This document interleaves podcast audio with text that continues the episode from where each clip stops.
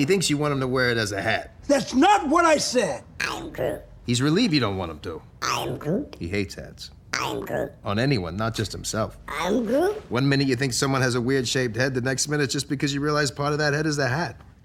That's why you don't like hats? This is an important conversation right now.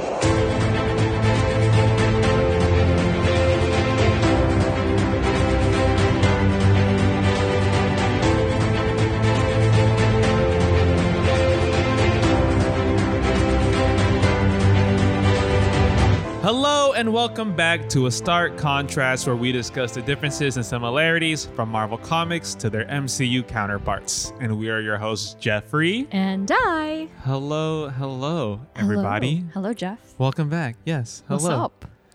Happy yeah. weekend. Happy weekend. I know. Doing a, doing a, we haven't done a weekend record in a while. Yeah, actually, which I didn't even really think about until this very moment. You're very right. We used to record on Sundays pretty often. Pretty often. When we first, I there think. were like a lot of Friday nights, a lot of Sundays, and then we've kind of moved to a Tuesday-ish Yeah, that's situation. Like it's been like our best in-betweener yeah. while, while still having our weekends. Yeah, exactly. But then still at the beginning of the week enough. Right, to give us some time. In time for our Saturday release. For sure. But yeah. Wild. So yeah. concert season's over.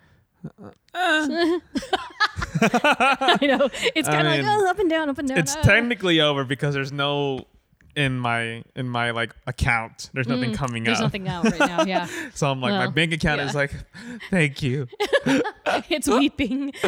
Please, mercy. Let me breathe. Yeah, exactly, exactly. Like if it's not if it's not convention season for me, then it's con- concert season, and like.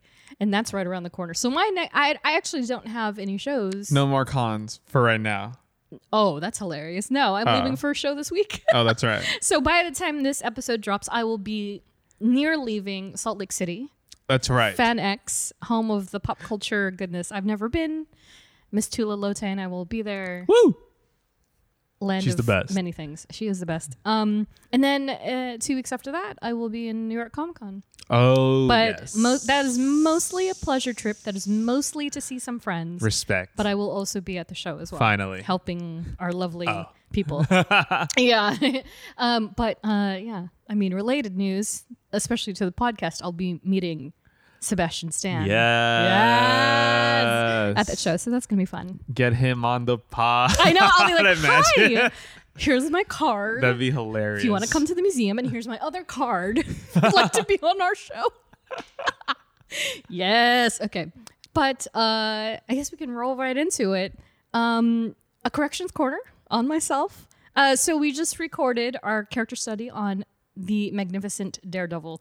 At the very, very end, this, the tail end, like the nth hour of our recording, I had a tongue twister and I mentioned David Miller.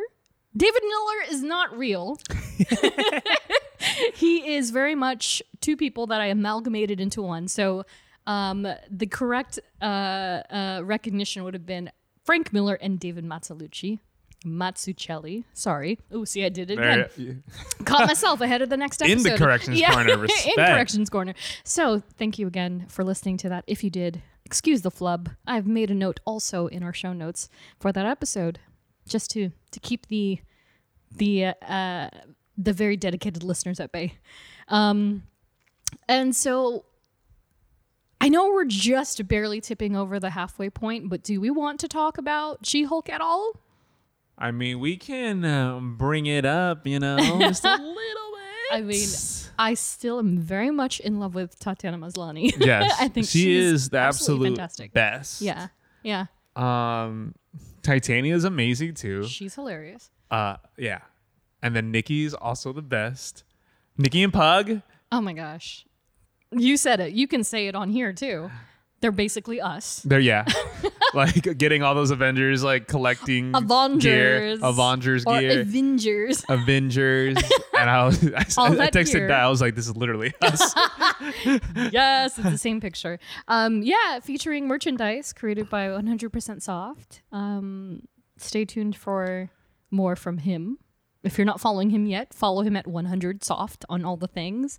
Um, yeah, no, I I mean, we're finally getting the episode that everyone has been dying I for. know. And so by the time, of course, this show has dropped, we will have seen it. So hopefully. I hope it's everything and more. I know. Yeah, just the timing of our yeah. last episode and then the next the next She-Hulk episode yeah. is just a tease of Matty Boy. Matty Boy, Matty Murdock. So I'm like, yeah. Oh. It's right there. So yeah. I can't wait. And I'm sure that we're going to both be very excited and elated on social. Um, and then aside She-Hulk, you know, let's talk a couple of the D twenty-three takeaways. Mm-hmm. Yes. Um, I did not get into the panel for a number of reasons. I went off on social media just because it was definitely yeah. pain. But I did get my one goal, which was the Avengers Con. Oh, that's uh, really laminate. cool. Yeah, Hell it was really yeah. cool. And it's it's on a lanyard that says New New Jersey Avenger Con. Wow. Uh, as seen in Miz Marvel. Um, and it was free. That's if really you cool. took a picture with the, the giant Hulk prop, which was apparently from the show. Uh. So they were very much like, please do not touch the fist. The fist is from the set.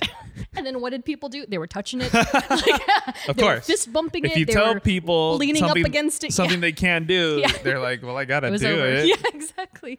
Um, so had a great time with, with the stuff actually on the floor. Nice. But uh, they did show, you know, in the panel, they showed Black Panther footage. They showed, they revealed Loki. Yes. As well as um, Captain America New World Order. Yes. Echo, Daredevil. Speak of the devil. Um, the Marvels were all there. Um, did you hear what Feige said about about Iman? she, she's the biggest like yeah. fan, yeah. and it's like sometimes it's like exhausting. Yeah, and then like, he was like, "I almost regret it," because like, oh. she's so still so very Such excited about fan. all yeah. the things. Um, it's really adorable. And then, of course, uh, Armor Wars. They had Don Cheadle there. Uh, they revealed, finally, the Secret Invasion trailer. That looks as dark. Where, uh, as well as uh, Werewolf by Night. That one looks super cool. I thought that is probably the coolest thing they've done in a long time. Yeah. Because it is a true departure tonally from anything they've ever done. Yeah. Um, and, of course, if, if that name sounds familiar, we mentioned him in the Moon Knight episode, yes, because Moon Knight debuted in that title, uh, Werewolf by Night, um, in which many of the other classic characters make their M C U de- debut, including Man-Thing, which was like the big monster thing yeah. that you see, um, and a few other, you know, Easter eggs are in there. So that's really exciting. And then almost instantly, I don't know about you, but what from what little Um, social I, I I was looking through, people were like, more of this. Marvel, do more horror. And I was like, yeah, that's pretty cool, actually. Yeah. I like that reception. And then, of course, my favorite reveal from D twenty-three, the Thunderbolts lineup. I know. Oh, my God. Like, wow. Yikes. All right. Yeah, we're going. So it is comprised of Ghost, Taskmaster, Red Guardian, um, Contessa... Uh, the b- b- b- jubba jubba Red Guardian, you Yelena Belova. Okay. Oh, I did. You did. Ugh. Oh, uh, uh, um, U S agent. U S agent, yes, and then Yelena. Yelena, and, and then Bucky Barnes. Yes. Um, which I, it didn't really occur to me until like the other day, which is kind of weird, that he's leader of the Thunderbolts. Is he? Apparently, or unless that's Vanity Fair just messing things up again. Uh, that makes sense. Which is yeah. highly possible. Um, but yeah, so they're they're noting that the Winter Soldier is actually the leader of that group. Um, even though, you know, like Yelena's in front. She's in front for obvious reasons. Um, but yeah, so that's going to be interesting to see unfurl. Um, you obviously. might you might get your wish. I get my Winter Widow. um, that'll be really interesting. I can't wait. It doesn't come out for another two years. Yeah, so. I can't wait to see how it like develops out and how they all got yeah, them together. Got there, yeah. So yeah, yeah, it's super exciting. Yeah. Um. Any any thoughts on the two trailers? Secret Invasion looks insane. Emilia Clarke. So that's the same footage that they showed at San Diego Comic-Con. Oh, was it? Yeah, yeah, yeah. So that was the exact same. Exact same trailer. Okay. Mm-hmm. They probably like the quality is much better probably, but but yeah, tonally and and uh, content wise, it's the same thing. So very yeah, exciting. It looks dark and it looks like Fury is in for a, a doozy. And it's been a while since we've actually spent time with Nick Fury. Yeah, and now that we're getting a full on season show with it. Oh yeah, I it's keep a show. Forgetting it's a show. Oh my gosh, I keep forgetting. I hope I it's keep eight thinking episodes. Of Secret Wars. I hope it's eight episodes. Just give us eight I episodes. Know. I'll I mean, take it. It's a big thing. I, it I is. Feel like makes me question like everything now. You're like, yeah. I don't know who's a Skrull anymore. Like, I know because I saw, you know, like spoiler alert. I did see some conversation that that people already think, what if Rhodey has been a Skrull this entire time? And I was like, whoa, that would actually like, what if, um, here we go. What if he died during Civil War or whatever Jeez. When Vision shot yeah. him out of the sky? And then that's the exact moment that a Skrull stepped in. And then it's just been the Skrull this entire time. Maybe. I feel like that, that would like affect wild. The end of Endgame though, then a little bit that more. That is very true. Yeah. yeah. I mean, it. But who knows? At this point, it's... Maria Hill went a whole movie. I know. You know like I remember. I remember when. Um, what, what was that? Far From Home. Yeah. yeah. Yep. Like everybody was just like, was that, like that, en- that ending reveal. That ending reveal of like they were both Skrulls, and yeah. you're like, wait, what? Yeah. And now you're like, crap. Yeah. Yep. Oy. Yeah. Um. Yeah. So that's gonna. That's gonna be. That's gonna be interesting. Um. And then in other related news that was revealed at D twenty-three, the final day, King Thanos is coming to D C A with that new ride that we've been chitter-chatting about for a while now. Finally revealed that that big old H Q hub with the, the jet on top is actually, in fact, a ride. Thank God. And it's going to it's going to be a multiversal ride. And then if you haven't seen it yet, the concept art is really cool because it features not only... Um, What did they? What is the cartoon called? Is it Friendly Neighborhood? But no, Sp- Spider-Man so- freshman year. Yes, yes, yes. Sophomore yes, yes. year is revealed as well. But the the Spider-Man from freshman years in there, Daredevil's in there in his red suit, which I'm sure was just conceptual art. But um, but Daredevil is there. She-Hulk is there. Like everybody that everybody we've seen, is yeah. there. And so I'm kind of like, oh snap! I wonder if it's gonna be anything like the Star Wars Rise of the Resistance or something in that nature. Ooh, with the trackless magnet yes. technology. And just like just how that because I tell people all the time, I'm like. It's the if best you go ride. To Disneyland, mm-hmm. you need to go on. They're like, oh, because because it's it's one of those only rides that requires like the reservation or yeah. whatever, and like, yeah. and I'm like, they're like, oh, like Spidey or the or this, and I'm like, oh, you one hundred percent. Better, I swear to God, you need to go on the Rise of the Resistance ride because it is the best ride like I've ever been on. Yeah, period. It's a pure like twenty-five, thirty minute experience of yeah. a ride. From start to finish. Yes. Like queue yeah. to queue. Yeah. Queue to, to so the end. So that's why just, I'm like, if it's incredible. I feel like. That the that the Avengers Campus ride, I would hope they would like. Okay, well, this ride, mm-hmm. the Star Wars ride, is yeah. like crazy. Phenomenal. So you would hope yeah. they would bring something like that to Avengers Campus, and maybe I don't know, but it seems like it. And it looks big enough, like the campus, the H Q looks it big looks, enough to do something like that. That's what I'm assuming. I agree, and that's only what we can see. Exactly. Like who knows what's underground, exactly. what's behind it. Exactly. It's gonna be wild. Yeah. Um. So yeah. So that comes. I don't. I don't know that they announced a year. No, they didn't. Just the ride is coming. I'm gonna guess it's next summer. They're aiming for next summer, but if they're if it's not on track, they'll be like fall twenty twenty-three. Yes. That's my guess. So we'll I see. will. I agree for sure. All right. Um. Oh, and and before I forget, yeah. Um. Josh DeArmo, uh, the chairperson of Walt Disney Parks, also revealed that Hulk is coming to the park in his quantum suit, um, which is an interesting thought because, as we discussed in our Hulk episode, yes, there is a clause, a rule in yeah. which. Universal has entitlement to this character in theme parks. So, did did Disney get around it by putting him in the quantum suit, or did Universal go, you know what, that's fine, just just take it, just just take it. You got to it. At some point. Yeah. Like what are like, you gonna like what like what are you gonna do with him? You know? Yeah. Like, you can't realistically like aside the Hulk coaster like like it won't fit. You yeah, know? Like, it's it's just weird, right? Um. So yeah. So we'll see. And I you know have a theory that. If if it hasn't been revealed by the time this episode has dropped, that Daredevil will soon be walking the park at California Adventure, um, even if it's just for a limited time.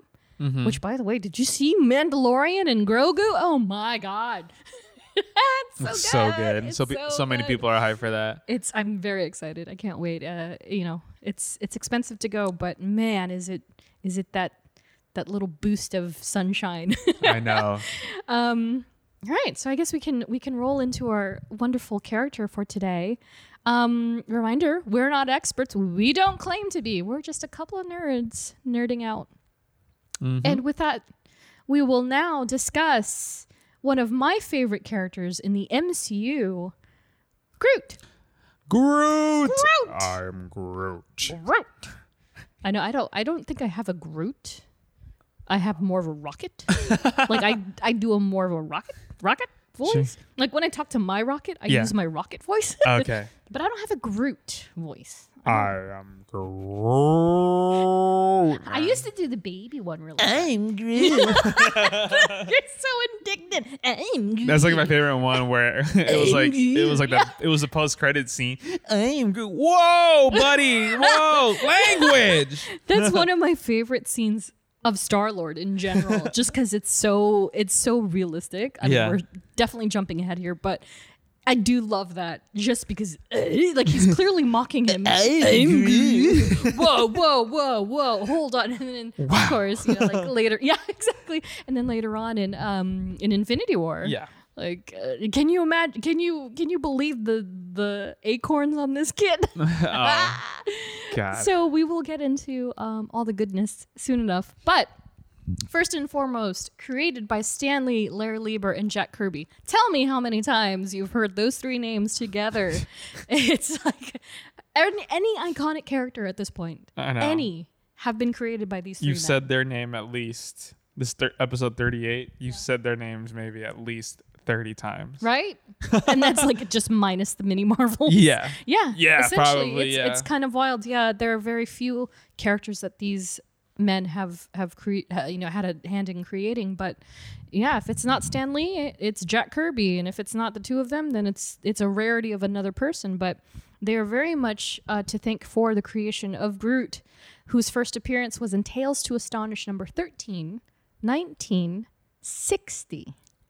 Wow. He pre-gamed before X-Men, before Spider-Man, before most of the characters that we're familiar with.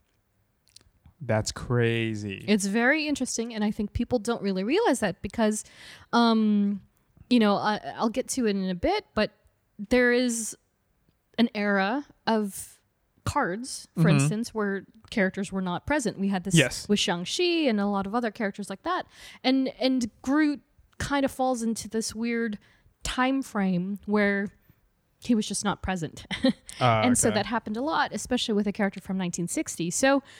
Um, in his very first appearance, Tales to Astonish was kind of like a, uh, also it's it's very much like a Tales of Suspense, uh-huh. which a lot of the Doctor Strange stuff and all of the older, like Loki and all those characters kind of emerged from. And so it's a, it's a digest of different stories. And so in Tales to Astonish thirteen, there's three stories in particular. I'm pretty sure, I can't remember what the last one is, but the second one is about Sasquatch. Oh. Sasquatch or Bigfoot? It's one of those. Are they different? They're, uh, oh, that's a great question. I mean, depending on who you ask, I guess, they're one yeah. and the same. I guess what's, uh, whatever conspiracy theorist you want to ask. Exactly. We, we just tapped into a new genre of people, um, to all our cryptoids out there. And so I wanted to show you, as we always do, the cover of this issue featuring Whoa. Groot. A very different Groot than Looks you might like be a, used to. Like a, like a muck man. Like yeah. He's like a like a mud man, a giant yeah. sludge. Yes, there wood it is. Thing. Um, but what is? Tell me, what is w- the first thing that you notice on this cover, aside the the aesthetic difference? That uh, oh, that he like Groot is the one that's like monochromatic. That's As- what. Aside that, uh, what are some uh, other? The Tales to the Challenge the monster from. Is there anything in the dialogue that strikes you? I am... Oh. yeah. There's other words that besides I am Groot. Yeah, exactly. Behold, I am Groot the Invincible, who dares to defy me. Yeah. Yeah, yeah no. So he can. So we'll get into this shortly. Vin Diesel would like to have a word. Exactly. Vin Diesel's like, wait a minute. Am I getting... I'm getting clipped here. Yeah. No. So, so um, first thing off the bat is that yeah, aside the fact that you're very right, he's you know, not colored whatsoever, but he does say more than the three words that we've come to know. But before we get into all of that, let's do some examination of how much this issue is actually worth. Gosh. So on Short Boxed, a C G C three point oh. Do you want to give it a go? Oh, God. three point oh. So that's barely... Oh, it's like, nothing. Yeah. It's like fine. I mean, like a couple hundo? No. Couple... three thousand five hundred dollars. Jesus. At a three point oh. So that kind of sets what the, the tone. F- like, what? Because, you know, there's so many factors, right? There's factors that, one, it's from nineteen sixty. Rarity, sure. Two, it's got multiple characters in it. It might be the first appearance of Marvel's of Sasquatch yes. and or Bigfoot. Um, and then, of course, you know, who's tied to it? Stan Lee, Larry Lieber, and, and Jack Kirby. But also the fact that in pop culture, this character is very notable now. Very popular, definitely a household name. Yes. Um, so hey, that has a lot to do with it. But on eBay, um, you can find a C G C eight point oh. So if a three point oh is three is three point five, yeah. How much do you think an eight point oh is? At least ten K. Yep. Keep going. Oh. Yeah. Uh, seventeen five. Oh, Jeff. Uh, Jeff guys, who nice. has these issues? I would like to have a word Come with them. forward. You hoarders. I know. It's like one of those things where it's like, I wish I did do more like antiquing to just stumble upon that one random comic There shop is or, a grandpa somewhere, yeah, somewhere in the Midwest yep. who has an attic full of comics that yep. they maybe have bought for either face value, or they or they got from their grandpa because yep. or their because they took them to a comic store and I was like, oh, let's get that. It's only fifteen cents, yeah, in the yep. nineteen sixties. Yep. And they're like, oh, this is so cool, and they stored it. Yep. For the next forty, fifty years. Exactly. And it's just sitting this, there. Yeah, exactly. Come forward. I will fight you. Let me have let me let me be written into your will. fifty K. Yeah. Uh yeah. That's oh. it. fifty K. So an eight an eight point oh. Very well done, Jeff. fifty thousand dollars. Yes. And so um I could pay off my debt right now. Right. And then some. Um the interesting thing about this listing, and I think it's only happened in one other character study that we've done, is that this seller is boasting that the eight point oh is the eighth highest graded copy in existence. So C G C and whatnot keeps a record, obviously. Each each issue that is bricked and, and slabbed has is designated a number. Yeah. And so the particular barcode for that eight point oh on eBay is apparently the eighth highest Groot ever graded. So there are only seven other copies ahead of that. More expensive. More expensive, better condition. Um, oh. So that's kind of wild. I'm sure one of them is signed, um, probably. Oh, you get if you get you add, you add a signature on you it? You add a signature, probably Ooh. added. Yeah, it probably added a five grand or more. Um, and then the lowest on Shortbox, nobody has it on Shortbox aside that, that one copy at three point oh. Um, so don't get, don't try looking over there unless you're prepared to pay three point five. But on eBay, there's a C G C one point eight for one of your favorite numbers, two thousand four hundred thirteen dollars. It's a very strange number. I don't know why, but that's how much you can get that issue for in barely readable condition. Insane. Insane. So, I mean, this, as always, like, is Is the M C U your first exposure to this character? one hundred percent. Yes. Yeah. That that first Guardians of the Galaxy was, yeah. in general, just like, oh. Mind-blowing, yes. right? Yeah. And you know what? Shockingly, I'm going to say, I knew of Groot, but I didn't know him nearly as well. Like, I knew there was some tree thing. Yes. But the movie is definitely responsible for any semblance of knowledge that I have of this character. Yes. one hundred percent. Yeah. Um, because, I agree. Yeah, because Rocket Raccoon, I always knew Rocket Raccoon and I knew Peter Quill. And Gamora I was familiar with, but everybody else aside Thanos? Yeah. Nope. nope. No idea. No idea until like twenty, I want to say twenty twelve at least, because that's when one of the earlier, I think twenty twelve, thirteen is when uh, the more modern Guardians of the Galaxy books started coming out. Because, mm. of course, they were pre-gaming for the film. Yeah. Um, and yeah, I think I said this in a Star-Lord episode. Uh, you know, my oldest friend and I were even like, they're making a Guardians of the Galaxy film, you know, and it's kind of like the same with Ant-Man. Like, they're making an Ant-Man film. I mean, and then people start thinking about the Iron Man film. Yeah, Iron exactly. Man, yeah. And now it's like one of the Suck biggest... it, losers! And now it's like one of the biggest franchises that Marvel has, um, all thanks to characters like this tiny, tiny tree or big tree, depending on which one you're you're looking to.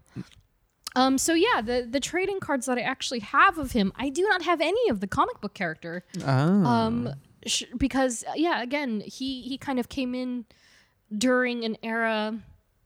He was not included in the era. So, you know, I should say got it in the nineties and, and, and so on and so forth. He was just kind of recessed into the background, not reused until the, the two thousands.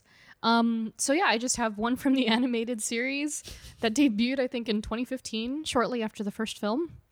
Um, a couple from the, the Upper Deck Comic-Con exclusive movie, like ten years of Marvel Studios set.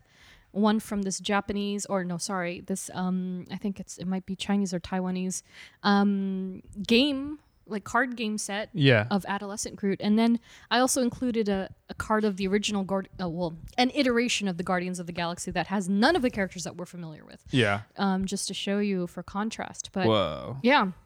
So I don't have any trade card trade cards of him, um, you know, at least that aren't digital. But, you know, they'll tell you everything that you need to know. He is a tree. He says three words, and his best friend is Rocket Raccoon. Can confirm. Can yes. confirm. um And so, yeah, so so with that, let's just get right into the nitty-gritty details. So Groot, rebel, fugitive, extraterrestrial tree monster. Um, he is of a species uh, called Groot. So it's not oh, just yeah, his speak, name. Yeah. Like, first and foremost, if you're listening and you want to play a game, you should count how many times we're about to say Groot in this episode, because there's going to be a shot there's every time be a we counter. Say Groot. Yeah. Congratulations, you're messed up. A, make it a drinking game. um, we will we will see you at the end, and hopefully you're still standing. Um, so species Groot uh, of the Flora Colossi. So that's the scientific term. Ah. Um, that is plural. So he himself is a Flora Colossus, as we've seen him regarded. Nice. Yes. So it basically means big, big flower. Tree, big flower. Or, yeah. Yeah. Big, big plant. You big plant. Yeah, it's yeah. a big plant. So, you know, flora and fauna. Um, whose homeworld is Planet X, capital of the branch worlds. Wow. Yes. So there are multiverses, and there are also multi-planets. And so, you know, like we've talked about this many a time. There's, and they've even, you know, like uh, explored these in the Guardians of the Galaxy universe. You know, yeah. like they go to different planets. There are different species that take um, refuge on these planets. And Ego himself was a planet. Um, and yeah, and so Groot himself comes from Planet X. Um, and branch worlds, you know, that's the capital of the branch worlds. Uh, I, I'm sure you can figure out what that means. Branch worlds, trees. I hope, yeah. Yeah, and so. The Tallunian, the, the Tallunian are kind of like, I guess, what you would designate as as their race, I guess. Ethnicities, Ethnici- sure. Yeah, yeah, I guess so. Ethnicity of of the the Flora Colossi, and so the Tallun Tallunian uh, name identification, if you're not looking at the doc, is Groot L X X B eleven or two. So in R- Roman numerals, yeah, he is Groot seventy-seven. Oh. So um, I know like early on that was kind of like, is that his age? Is that a designation? And it's kind of like, well. Are you an experiment? Yeah, exactly, right? It's it's kind of like when you're looking at a planet full of Groots, I guess, you know, you kind of have to be like, well, there's more to it than Groot Junior Yeah. and Miz Groot and Baby Groot. And he's just Groot seventy-seven on, on that planet. Um, and so the the initial issue that is... Tales to Astonish number thirteen is actually told from a, a character's perspective. So many of the comics, you know, they have this narrative nature where it's it's almost guiding you, and there's like a third person, like a, you know, like a Rod Serling from yeah. Twilight Zone, like just telling you the story. Mm-hmm. Um, but in, in Tales Tales um, Tales to Astonish, it's it's kind of from this guy's perspective, and he's just he's kind of like a he's a scientist whose name is Leslie Evans, which, by the way, Leslie is such a nineteen fifties name. Leslie? Yeah. Leslie. Yeah. It used to be it used to be kind of like almost non-binary, if you will. Uh. But um, so Leslie Evans, and and he's basically chronicling his the story of encountering this alien. Um, and it's it's very interesting because, you know, in these comics, we've often talked about how the women are very much treated very unfairly, and it's just very dated, and yes. how they're almost like objectified in a way. Uh-huh. This is one of those rarities where the woman in this story, I think it's his girlfriend or his wife, she's an absolute awful person. She's constantly berating him in the entire issue, and she mm. compares him to other men. And it's like, oh, you're. So, I mean, like, I have to pull it out because it's so. It's so absolutely. I can't even believe it. And so these opening panels, he's like, it was late at night. Alice and I were returning home from a party, and she was on her usual subject. Honestly, that George Carter guy is a wonderful guy. He's so manly, so rugged. If only you were more like that, Leslie. And so she spends the entire uh, issue, like, just talking down at him, like, wow. oh, like, she's, like, with him, but she's like, oh, if only you were like him, you'd be so much more interesting. And I'm like, geez, Louisa. And it's such a weird, like, not to drift off into, into you know, Leslie Evans' side, but it's such a weird thing to explore when the issue is about Groot. Yeah. It's like, what does this add to the story other than she's just an awful person? So somebody was projecting. Um, and then, you know, as it happens, they're they're coming back from this party. They're driving home. It's very familiar. Like, it's very similar to a Twilight episode. Twilight Zone episode, actually. Um, and then something just comes out of the sky. And it's a, you know, it's like a big boom, a big, you know, flash of light. And um, they're both so terrified by it that they're drawn away from it. And then the next day, because he is a man of science, you know, Leslie decides to go out and explore, like, okay, I have to know what that was. You know, why isn't anybody talking about this thing? Mm-hmm. And so um, he very plainly puts it in, in one sentence. It was a creature of wood who feeds on wood that he found. And so it came to Earth to retrieve an entire town's worth of people for er- experimentation for his home planet. So Groot ends up being this colossal monster. Oh my gosh. It's he's almost like demonic looking, right? He's yeah. got these horns, and he he almost looks like Surtur. Yeah, exactly. That's what I was going to say. Yeah. yeah. And and essentially he he summons all the wood in any wood property to come to him, and then he absorbs it. It's like Magneto with wood. yeah, yeah, actually, it's very strange, right? Like, he can summon it, but then it becomes part of him, so then he grows bigger. And I'm sure there are many, many characters that do this. And I can't name them off the top of my head because they just all jumble up. But Sandman? Yeah, Sandman's a great one, actually. Yeah, like, so he can summon any of that stuff. It becomes part of him, and then he grows bigger. And so it's it's so ridiculous. The entire the entire issue is just him being this raging monster that wants to take over this small town. And so it's not even the world thing. He's like, no, I'm I'm going to take your town. And it you don't realize how literal it, it is until you keep reading, because yeah. he quite literally. And very much like the first movie, where he's making his sacrifice, he's, he's enclosing the Guardians in his own little dome. Yes. He does that to the town. And he's Whoa. like, I'm going to take the town. Literally. And then he branches out to push the town out of the orbit to, to abduct them. Oh my and God. So it's very interesting because, again, the dialogue is that he can talk. He has he has dialogue. That's dialogue. The weird thing. It's so bizarre. He doesn't say "I am Groot" every four seconds. He just talks and talks and talks, and it's like, whoa, you know, yeah. it's very it's a huge departure from from the one that we've come to know. Yeah, that's crazy. Do you want to take a guess at how they take him down? How the oh how the town takes how, him how down? How the town takes him down? Yeah. They start a fire? I mean, that's a pretty good estimation, right? Like, so Leslie Evans goes back to the lab. He uh-huh. creates something. Yeah. He's like, I've got it. He goes out to the battlefront or the field, wherever, and everybody, all the townspeople are like, they have their pitchforks and, and uh, you know, torches, yeah, trying to take him down. Leslie unleashes his secret creation, mm-hmm. and then Groot dies. And they're like, how did you do it, Leslie? And he's like, I created deadly termites. Oh my gosh. Deadly termites took down Groot. I was going to be like, a wood chipper? A woodpecker? Yeah, no, he was taken down by termites. That makes the most logical sense. Yeah. Yeah. It's very, I was like, okay, for nineteen sixty, I mean, it seemed like a, you know, a scary, horror, horrific story that came to a happy ending, at least. Um, you know, and so that, that was kind of how the, the original Groot met his fate. And so we'll talk a little bit more about what happens to him from that point. But let's jump ahead a bit in the modern age. He's essentially the champion for climate. Yeah. He's he's much different, um, you know, in his new form.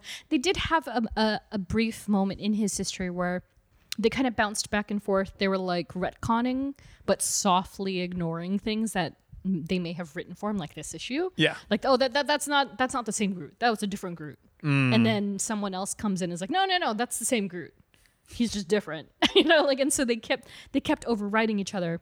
But ultimately, they've arrived that that's how he used to be. Mm. And now he is very much a champion for climate. He wants to help other flora and fauna thrive. So yeah, he was he was a climate change champion. He wanted to protect the earth. Or love not that. The earth. The planet. Yeah. Stan. And, and and so this was actually going against the grain with the other Groots.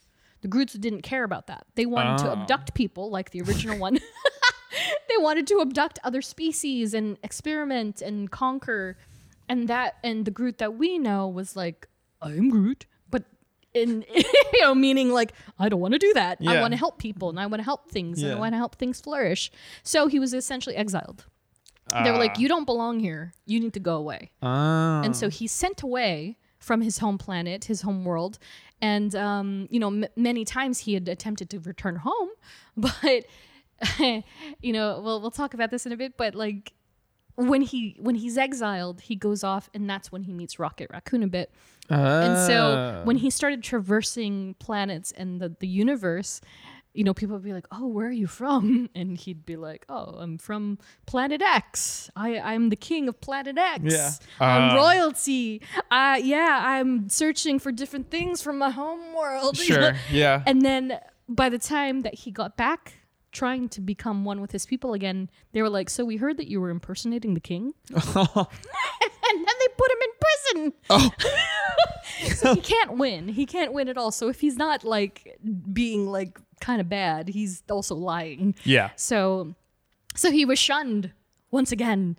Um, but, you know, perhaps the most notable stark contrast between Groot and his cinematic counterpart is that when first introduced, like we just saw, he could speak full sentences. Yeah.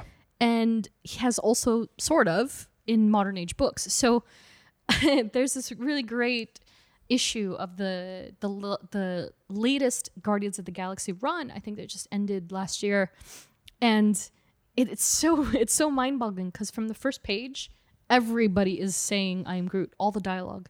It's just I am Groot. I'm Groot. And so you see Gamora, you see Rocket. They're having a confrontation. Full on conf- oh. They're like, I am Groot. I am Groot. I am Groot. I am Groot. I am Groot. Groot. Groot. I am Groot. And you're just like, what is happening? And then you keep going, and then Groot is is actually speaking and conversing in full sentences. Oh. And so he's like, I didn't understand what Gamora and Rocket were fighting about. And you're just like, what is happening? But that's how it is. That's it's hilarious. Kind of like the dog thing, right? When dogs can only hear certain words, yeah. but you're saying blah, blah, blah, blah, yeah. blah, blah, blah. Yeah, it's kind of like that. And so there have been instances where they've played around with the language in the comics to, to actually really give him a voice uh-huh. um, where he he doesn't normally have it, so to speak.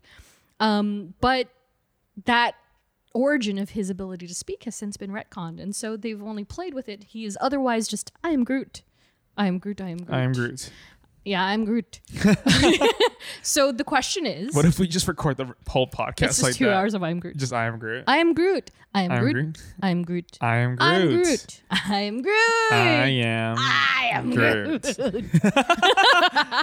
so so yeah, the question is why is why is it I am Groot? And so it's explained that as children, the Groot as a species, yes, can that they, they have vocalization allowance, so their their um, larynx isn't as matured uh-huh. as older Groots, and so when they're little, they seem more prone to be able to speak, but as they grow older, it's a genetic defect that tightens the larynx and it tightens the voice box so much that all they can say, I am Groot. That's all they can do. Interesting.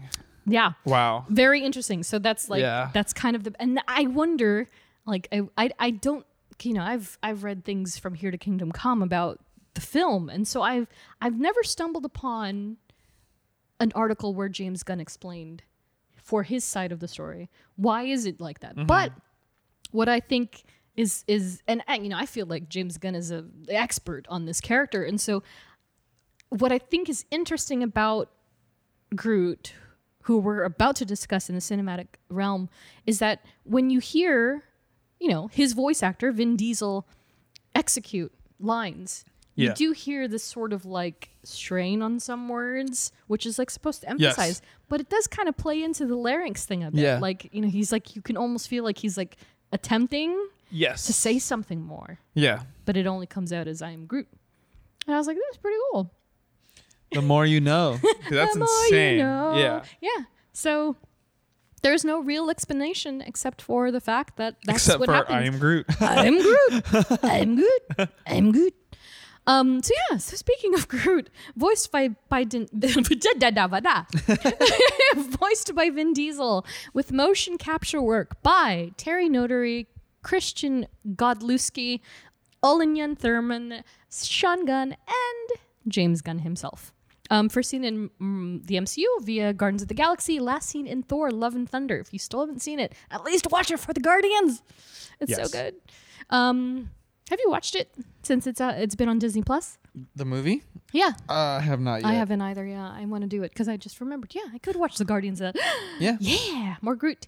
Um, and then he is also in the I Am Groot animated series currently streaming on D- Disney Plus, voiced by Vin Diesel, believe it or not. Created for television by Kirsten Lepore, who is the writer and director of the show.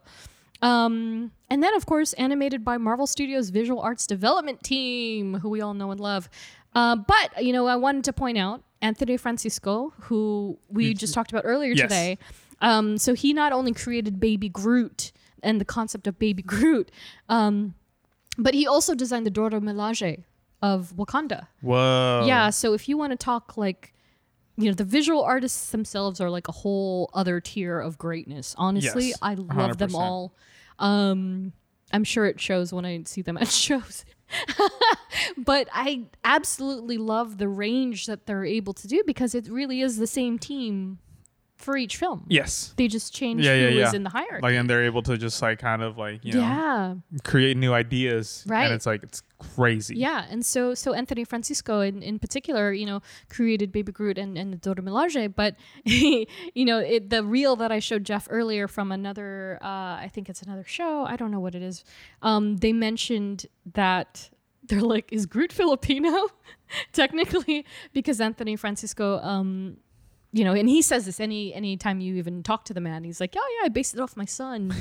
And I remember this very distinctly as well because I was getting my, uh, I was at the book signing or release for the Guardians cinematic art book. Uh-huh. And so they had it at this gallery, this awesome gallery um, in, uh, where is that?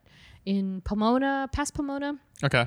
And, um, and, you know, he was on the, the roster of, of artists that were there. And that's where I met Ryan Mer- Meinerding and all nice. of them, all of them before they got really, really big. You know, now it's difficult to track any of them yeah. down. And Anthony was there and he was doodling Baby Groot. And and most, I didn't get it.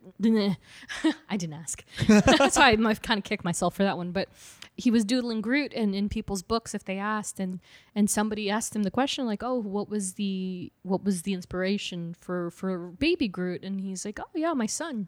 And his son was four years old at the time, and he's like, yeah, you know, I was drawing, I was thinking, conceptualizing one day, and I just thought, oh, you know, my son has got these big brown eyes and he's uh, so little. Yeah. And the body formation is exactly the same as a tiny child. So so now there's speculation like, oh, Groot's Filipino. Hell yeah. Which I'm like, yes, for our people. Um, so yeah, so so let's take a moment to kind of go down the roster, or at least the ranks of like how we've explored this character in the M C U so far. Like I, I absolutely love Vin Diesel in this role. Which, yeah. by the way, he's never stepped on set. Neither has Bradley, Bradley Cooper. Cooper. Yeah. So, I yeah, go for it. What do you think? I was just like...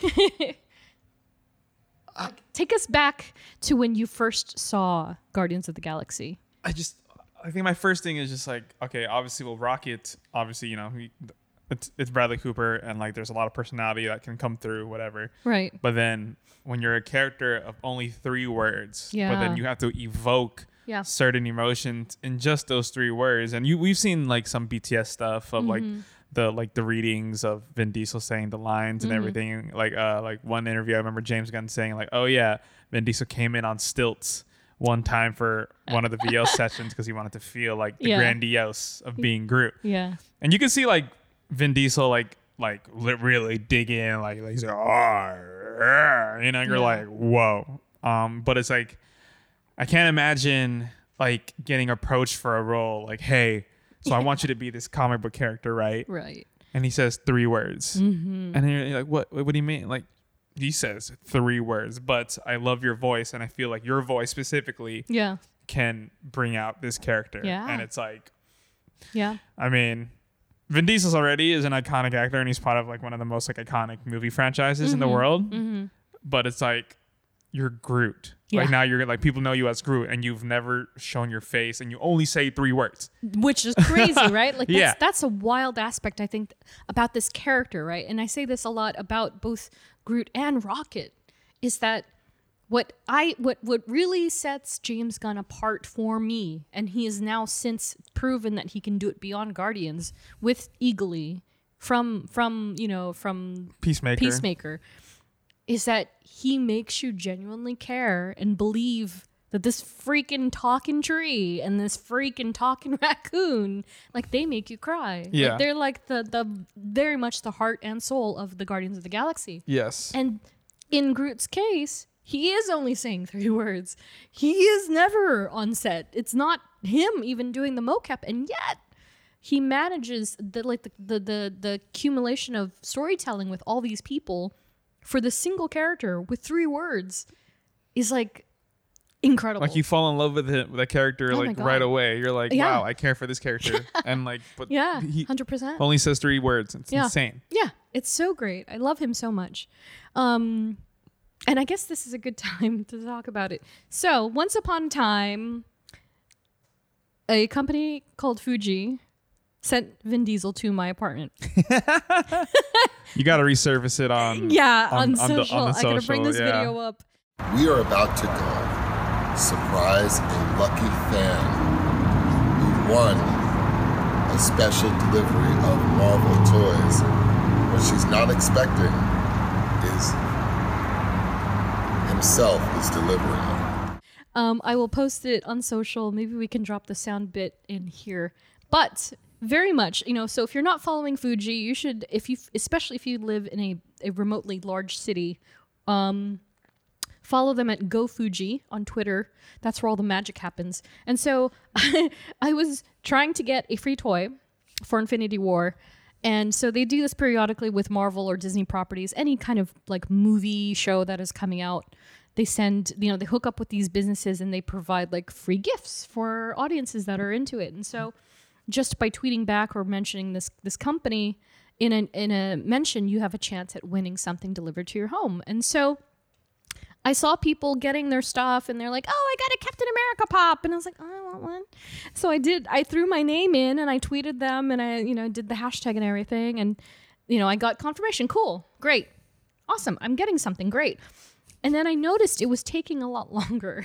So I was still working for Jared at this time. Yes. And so I was I was at home base and I was like, oh, I'm not getting any text messages. And so they wouldn't deliver it to that location. So I was like, okay, well, I only live down the street. I can just go home for lunch and then I'll pick it up and then make sure it's in the apartment and then I'll come back. Yeah. And so I, I kept not I, I wasn't receiving anything. And I thought, okay, well, maybe it's just, maybe they're just, they they have a huge allotment. It's Infinity War. Yes. Like, there's got to be a reason for this. And I finally get a text message. And it's it's unusual because it was an actual human being. And they're like, so we just wanted to verify you're going to be home to receive your award, your reward. And I was like, yes. When is it? Do you know by yeah. chance when it, when it's going to be dropped off? And they're like, oh, uh, it should be within the hour. We'll let you know with updates. And I was like, what the? This is weird. Like, I've gotten cheesecake before. I've gotten a Ninja Turtle. Like, I've gotten a Ninja Turtles pizza. Oh, that's like hilarious. I've gotten a, a poster from Thor Ragnarok signed by Jeff Goldblum. What what is the problem here?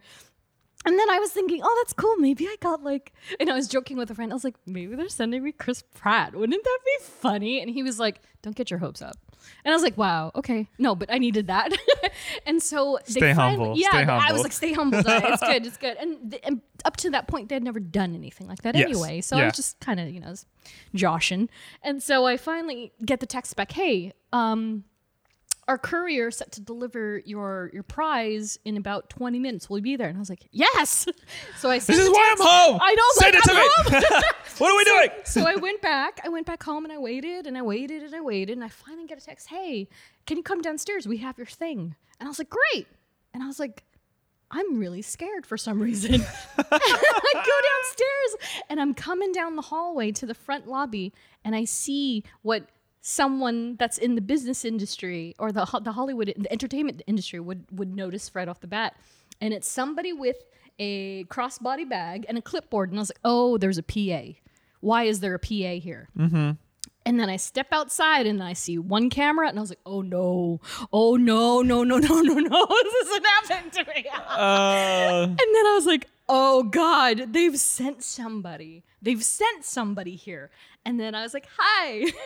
And the guy's like, so are you ready? Here's your prize. And all I see is this is somebody carrying this gigantic baby Groot head.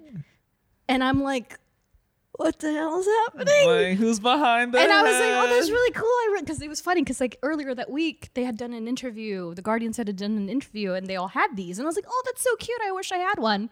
And then somebody starts creeping up with one. And I was like, my first instinct was, cool, I'm getting the thing. Like, yeah. And then it didn't dawn on me. And then I just hear, I am Groot. And I was like, what? And you see it in the video. I'm like, yeah. No way. And it was Vin Diesel. Vin Diesel. Vin freaking Diesel. Like, of course they made me sign something before he walked out, but I was like, oh my God, they sent Vin Diesel to my house.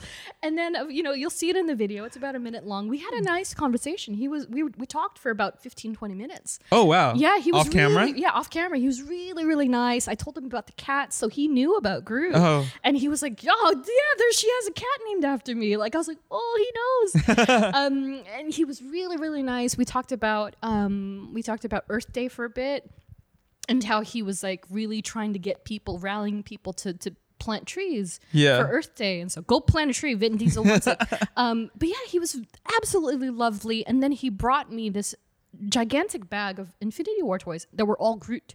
They're all Groot. Wow. So I got all these toys and he was, it was so funny because he was pulling them out and showing them to me. And it was a big old inflatable Groot. And there's like a, a you know, like these like nine inch figure Groot and then a adolescent Groot hot toy yeah. and all this stuff. And I was like, oh my, this is insane. Wow. He's like, he's like, my kids don't even have these yet. So here. I was like, oh, this is so great. And he was so nice. And then he took off and then, and then I thought about it for a second and I was talking to the P A and, you know, he's like, oh, thanks for your cooperation. I was like, oh, thank you. You know, I really appreciate this. And in my head, I was like, oh, shucks, I didn't get a picture with him. Well, I hope they'll send me something. Cause there was like two cameras on me. I was like, oh, okay, they'll send me something. Yeah. Not only did, when he got into the van, he stopped and came back out. And he's like, it just occurred to me. We didn't take a picture together. Oh, wow. And so he was like, here, yeah, no, no, no. Let's let's go. Let's go. Here, where's your camera? Where's your phone? And then so I have quite a few pictures, but here's one that I printed out um, with Vin. What a guy. He's such a great guy. Like, truly, really, really nice. What a guy. So so Groot is especially special to me for yeah. various reasons, but that has a big a big... Um, part of it is because of Vin Diesel and how kind he was. I was like, holy smokes. Like, good guy Vin. It was just like insane. So there's no, uh, like no other character will have as much of like, I won't have a cool thing like that. This, yeah. Like that's never going to happen. That's like a again. once in a, no, that's a once, once in, in a lifetime, lifetime yeah. thing for like sure. Completely by surprise. And so, um, you know, the, they did this for two people. They had never done it before. And so I was one of the two. The other guy got Josh Brolin. Oh. And he was at work. So Josh Brolin came to his job. Wow. And he gave Josh Brolin a tour of their facility. And everyone's like, what the? F-? Is that Josh Brolin? Yeah. And, and, and he gave that guy uh, the gauntlet. A hot toy gauntlet. That's sick. So he put it on, and yeah. and I was like, I think I, I think I lucked out because I got like, it was insane. Like I just feel like that's I, crazy. Yeah, I remember seeing that on Twitter, or yeah. you posted it, and I was just like, I was like, holy what? Yeah, it's so bizarre, it's so bizarre, and that's how I met my good friend, one hundred percent Soft. Wow. Because I mentioned him in my video. Oh. And he was like, whoa, you won. And I was like, yeah. That is so. And then we've been friends ever since. That's awesome. Yeah. Yeah. So that's what pretty cool. What a time. Dude, what a time to be a die. so, so yeah, I mean, you know, from, from the films, we're going to talk a little bit more about him in comparison here, but we're going to jump into the aesthetics of the character. Um, so in the books, he's a towering tree at twenty-three feet tall. twenty-three feet, mind you, which is essentially three times as tall as the regular one is. I mean, the regular one that we know is kind of like seven, eight. Yes. Um. So twenty-three feet tall. That's humongous. in, yeah, the, in the comics, with the capability to stretch and grow either way. Um, and if you can believe it, he has had various hairstyles. Wow. Yeah. So, you know, they you, you would kind of see this in the films with the three iterations or four iterations of the character that we see. But, you know, mm-hmm. with like Baby Groot, for instance, he's got the little sprig on his head, which is kind of like a cowlick. And then you have Adolescent yes. Groot, which has his moss coming off the side, yeah, where he's like hilarious. A little emo boy. That. Yeah. yeah. So in the comics, he's had dreads. He's had a mohawk made out of like wood. Um, and he's even had a slicked back mullet sort of thing, which is pretty cool. And yeah, so it depends on the artist, depending on who's drawing him. Um, So I do have a pop quiz for you, which is kind of funny. Oh, no. um. So I feel like this is the, the ongoing uh, pop quiz that never stops giving. Could Cap, Spidey, and or Miz Marvel lift mm. or stop Groot? Stop the force of Groot. Oh, my gosh. So... If he's twenty-three feet tall, twenty- uh, twenty, twenty-three feet tall. Yeah. So he weighs roughly four point one tons. Oh, okay. He weighs four point one tons. Who knows the force, but he has the force of eight thousand two hundred pounds. Could Cap, Spidey, and or Miz Marvel take that on? I don't think Cap can. Okay. I remember that. Okay. This- Spidey, I think I think no on Cap and Spidey, yes on Miz Marvel. Wait, hold on. I know because I remember the Cap question. It was like a ton. It's yeah. not. Yeah, that's no. Yeah, he's he, dying. He can lift a car. He's basically. dying. Yeah. he's dying. he's dead. Um, death by tree. Dead by tree. Spidey, how much was can Spidey take? Well, I'm also going off. I mean, M C U. We're Cap- talking M C U in this one. Oh, okay. Yeah. Captain America. Almost dropped a, the thing in the tarmac in the air, air, air, airport yeah. on top of Spidey. He caught that. Yeah. I'm assuming that's that's pretty heavy. Yeah. Yeah. Spidey can. Miz Marvel can. Cap cannot. Yes. That is my answer. Spidey and Miz Marvel can? S- Spidey, yeah. Okay. That is correct. Yes. Oh, my God. You did it. Ah! Yeah. So if Groot, if Groot is at four point one tons... Um, Cap can only, he can carry up to a ton. Let's not say only because that's a lot. Um, whereas Spidey can lift up to ten and then Kamala can carry or handle about seventy-five. Yes. So Kamala can I know Kamala handle, can do yeah. a, can lift a she, lot. Yeah, at her embiggened form, she can she can do some damage or at least stop a eight thousand pound Groot. So that's how they would measure up in the M C U. And then, of course, you know, uh, as far as the M C U aesthetic goes, um, the mo- the motion capture is done by Terry Notary, Christian Godlewski, and Sean Gunn um, at, in his adult form. And so we first see this character in Guardians of the Galaxy. He's essentially a big naked tree. Yeah. which is kind of funny if you think about it. You're like, oh yeah, he's kind of naked. He says, I'm clothes Incredibly. on. Incredibly. Yeah. Very like, whoa. I mean, you ever go out to the woods and you see a tree that's, that has friggin' all, like yeah. jeans on? No, yeah, I don't think so. Yeah, it's Wearing true. Wrangler jeans? Exactly. No. Um, and yeah, you know, it's it's interesting because, you know, even apart from this origin version of him, yeah. he's gone through, again, it, it depends on who's drawing the character. And so until the preparation for the film, he looked like, you know, he has like wild branch. He looks like a literal tree. So the top of his head would just be like tons of branches yes. with like leaves on top. And he'd be tall and lanky with very hollowed out eyes until the M C U version started to surface. And so then he became this one that's kind of like, oh, he's got like a shapely head and, you know, like he's more evenly proportioned. Yeah. Um, and then, you know, but when it comes to the, the baby, the baby Groots or the sapling, as they call him in the comic books, um, it's a bit of a different story. So when Groot splinters in combat, his shards can all be replanted. Mm-hmm. So, oh, nice. Yeah, that's a huge stark contrast from, from the film. And so as they grow, the new Groots retain all of his memories. And so this, ah. I think you might be familiar with this dialogue because people kept hounding James Gunn after Volume two came out. Is it the same Groot? Is it the same Groot? Because of this. Because in the comics, when it is a new Groot has sprouted, yeah. they still have all the memories. They understand yeah. like, oh, okay, that was me. I did this. I did that. I used to be this. It's not the same in the M C U. And so, uh, you know, people theorized that it was the same, but he debunked it on social media, yes, I remember as he that. usually does. Yeah. And he confirmed that Baby Groot in the M C U is instead the offspring of the original. Yeah. So if you don't know this, Baby Groot in the film is technically Groot the Second. Yes. Mo-capped by Sean Gunn and James Gunn. Goat. Goat. Um, and yeah, he continues to grow and appear throughout the film um, in Guardians of the Galaxy Volume two because, you know, we... At the, the Stinger. He's already adolescent by the Stinger. But um, thankfully, we have the I'm Groot series because yes. we get to explore a little more about the baby.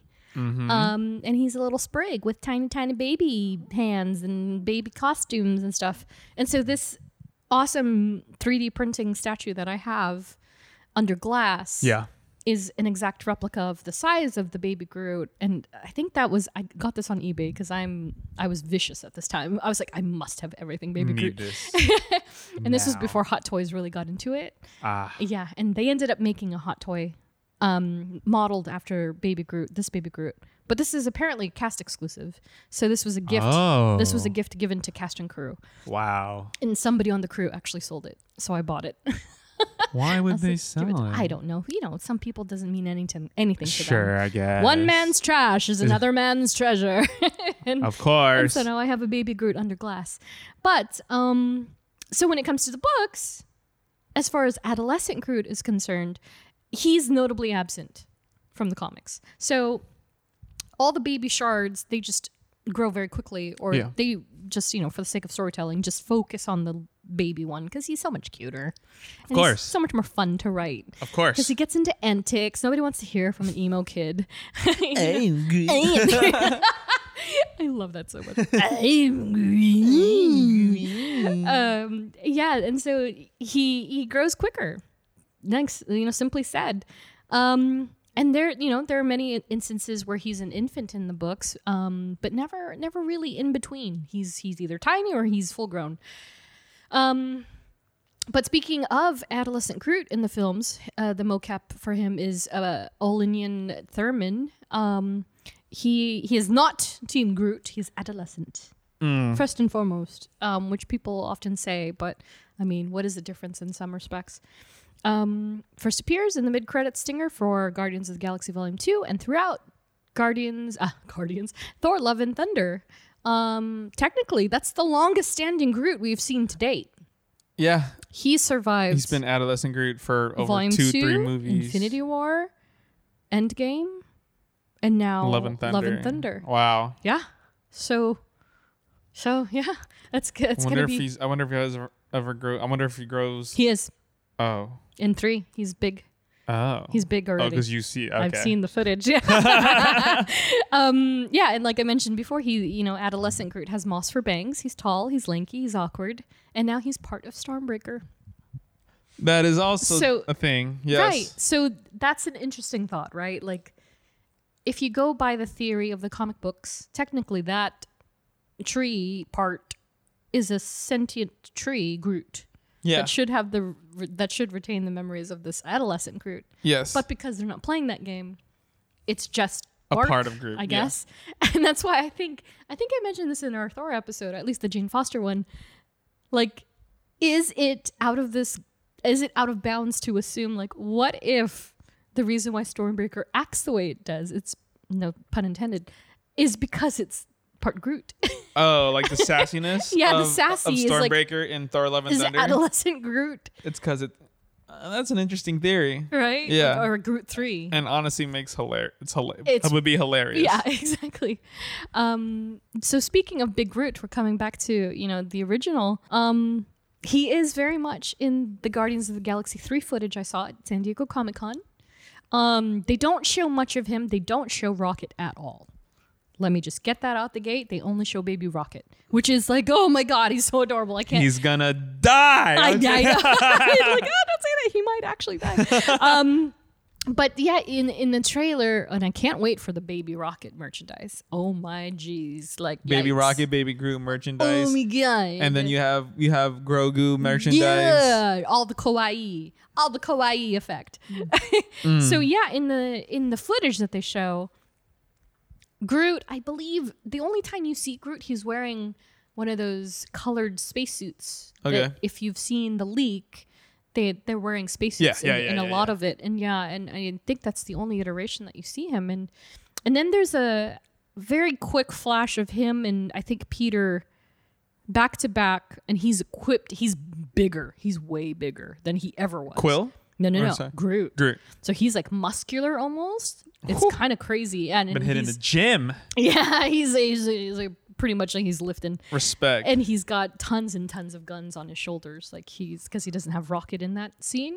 Oh, so I'm shoot. like, hmm, how'd they get there? Yeah, it's it's a, it's a lot of fight and a lot of emotion, I think, is going to come out of that that film. But they haven't yet released a trailer, so uh, let's see. They got to release the Christmas special trailer I know. First. I can't wait. So... Are you ready for your next pop quiz? No. The answer is I am Groot. Answer is I am Groot. I am Groot. Sorry. I am Groot. I am Groot. I am Groot. Or I am Groot. Yes. So, in the classic, iconic prison break scene of Guardians of the Galaxy, the inevitable team is seen wearing yellow prison suits. Correct. Beside Groot, it was a cost issue apparently, so he's still a big naked tree. The stripes on the left pant leg symbolize which each Guardian's offenses included. Uh-huh. Which of the following is not an offense of Groot's if he wore pants? And these are confirmed by James Gunn, by the way. So I'm going to read you a list of things that oh, Guardians gosh. are in prison for. Yes. Which of these are not Groot's? Yeah. Public drunkenness. That's definitely not. Moida. Murder. Grievous bodily harm, mercenary activity, criminal conspiracy, and escape from prison. Oh my gosh. And I will say, three of them do belong to Groot. Three of them do? Three of the ones that I just read do, do belong, belong to Groot. Groot. So, so I have to choose the one that... Choose the ones that don't. Oh, just choose the ones that don't belong. Yeah, to or Groot. do whatever, whichever way you want to slice it. So, public drunkenness. That's one. Murder, grievous bodily harm, mercenary activity, criminal conspiracy, and escape from prison. What is grievous bodily harm? Yeah, it's like you know, he's like uh, he's maimed them. They're not quite dead, but he has caused them in- irreparable harm. I feel like Groot is like the nicest guy. He's such a twee. He's such a twee. Because I feel like when I think of the the first time meeting them in the first Guardians of the Galaxy, like yeah. he was like, he doesn't want to hurt anybody. He's like, just doing. Don't whatever. drink the water yeah. fountain. It's nasty. He, he's like, oh, we're gonna take you in, and Groot is like, hey, not So I think it's the bodily harm, mm-hmm. drunkenness, criminal conspiracy. He does. Yes. Because, you know, conspiracy, but he doesn't physically do anything. Okay. Um, has he escaped from prison like before? What did he say? I, I keep thinking of that lineup and I'm like, it says the things they've done. Oh, the mercenary then. like take, Okay. That's fine. Yeah. So those three. So your final answer is public drunkenness, murder, and grievous bodily harm. Yes. You only got one. Ah! So, while the others belong to other members of the Guardians. Yeah. So public drunkenness, definitely Rocket. Yes. Murder, Drax. Yes. Grievous bodily harm is indeed Groot's. Mercenary activity is also one of Groot's. Activity, yeah. Criminal conspiracy is, I believe that is Rocket or Drax. Okay. If not, also Gamora. Yeah. And then escape from prison is also Groot's. Damn. So it's because of he and Rocket. So Rocket essentially brings out the escape worst. From prison yeah. also, so whatever so Rocket escaped. Does. Yeah, yeah and yeah. I think he says it, I think Rocket even says like, oh yeah, me and Groot escaped prison. Okay, blah, blah, blah. We've escaped this prison. All this, yeah. So that's that, what I that is it. Yeah, so, um, and uh, Gunn clarified in twenty eighteen that each stripe on the prison uniform pant leg represents a crime with different colors, defining the category of the crime. The pattern of the stripes also gives more detail about the crime and its severity. And then he credits the film's costume designer, Alexandra Byrne, for coming up with the designs. So if you look closely at the you know, the yellow uniforms, you see like, and it's it's hilarious because like Quills has like a little bit, mm-hmm. and then like Rockets is like, eh, it's pretty formidable, and like Drax you can't really see, but Gamora, it's all the way down to her knee. Oh my gosh. Because she's got a, tons of offenses. But um, speaking of the uh, the lineup, his prison stats, you know, on the screenshot, I'll post this on social. It does, it does show one thing that was on that list. And so the stats read, subject Groot, description, hum- humanoid plant inhabitant of Talonia, associates eighty-nine P thirteen, and then criminal record, three counts of G B H. Which is the grievous bodily harm. harm. Yeah. Pain. Yeah. So they go in real deep with that stuff. I was like, wow, okay. Um, and then we're, we're going to pivot over to powers next. Um, and this is actually quite more more simple than than expected, maybe for some people. But, you know, aside the regenerative um, properties and uh, a difficult to de- destruct exterior, Groot only has two identifiable power properties. And so these are just healing factor and superhuman strength. Um, he has, however, um, also displayed psychokinetic capabilities. And he does that in his origin story, as well as I think some of the modern books, um, where he's able to control trees into animation. So he can wow. command a forest to turn into an army. That's crazy. Yeah. And I swear I swear that this happened in a Lord of the Rings film or something. Yes. yes it did, vaguely, right? Very like, vaguely. I, I think remember, that's like a... Yeah. I, yeah, I can't quite pinpoint, but I'm sure somebody knows what I'm talking about. Um, and yeah, and so when he when he commands the trees into anim- animation, this inevitably powers himself in the process. So, um, you know, he's he's quite formidable um, when he wants to be. And we haven't yet seen this kind of power in the films, but um, that would be pretty dang cool if you ask me. Um, and of course, you know, it's not to be overlooked that he's quite the engineer and a tinkerer. Um, and then, uh, you know, that that's it for powers. So we're going to go into a more, I guess, flourishing, no pun intended, um, topic, which is the family, friends, and affiliations. So uh, a funny thing about Groot, um, you know, we love ourselves a, a unified Marvel universe. So mm-hmm. in the books, believe it or not, Groot once tried to play nanny for Luke Cage and Jessica Jones's baby. Whoa. It did not work out. It did not go as expected. Um, so actually, speaking of, Jennifer Walters tends to babysit baby Danny um, for, wow. for them quite a bit. Jess and Jen are, are very good friends in the comics. Um, and then, uh, you know, Groot, or a version of him, uh, was even a member of Nick Fury's Howling Commandos. Whoa. Yeah. Um, f- uh, featuring a modern lineup.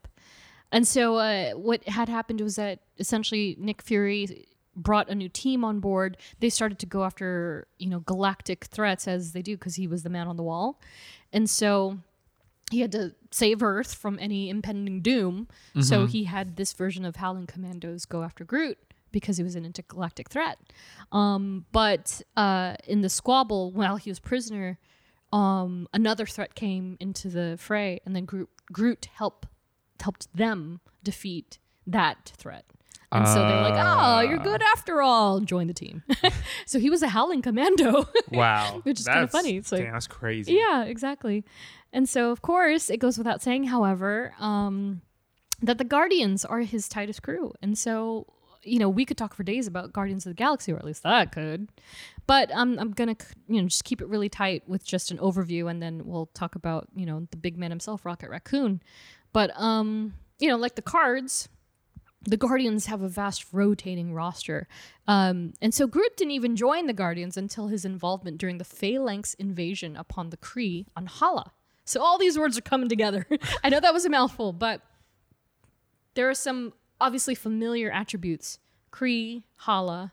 So the thing that you're probably not familiar with are the Phalanx, right? Yeah. So the Phalanx are essentially this... techno-organic alien species. Uh-huh. They're made popular by the X-Men series. Uh, okay. In comic books, you know. And so they, if you've ever, if you're familiar with New Mutants, or there's this character named Warlock, who is not Adam Warlock. It's a different uh, Warlock. Totally different. Totally different. Okay. And he is a, he is this like wild looking, like yellow and black uh, detailed alien who is essentially, he could, he could, uh, sync up with your computer. He could, he can assimilate to anything that's remotely technology based. Mm-hmm. And so essentially that species was, was invading Kree, the Kree people of Hala. And so, um, he was imprisoned, um, while trying to intervene. And that's where he met Rocket Raccoon in prison. And that's one of the first times they yeah. broke out together. And they, the, it's, it's interesting because they even note it in the book, like, he is bonded with this Rocket Raccoon character. Like, they, they're just like, he bonded with it. Yeah. And they don't know why. They're just like, oh, they bonded. It works out. Yeah. yeah. They understood each other. Um, and so the, the two were forced to join a team form, formed by Star-Lord, as seen in the Annihilation Conquest storyline. And that's the one that we visited in our Star-Lord episode where he had the bionic implant of his eye. Yes. That's the same issue. So it's oh. the same issue that Groot is first introduced with Rocket Raccoon, and they make that version of Guardians of the Galaxy. Wow. Rest is history. yeah.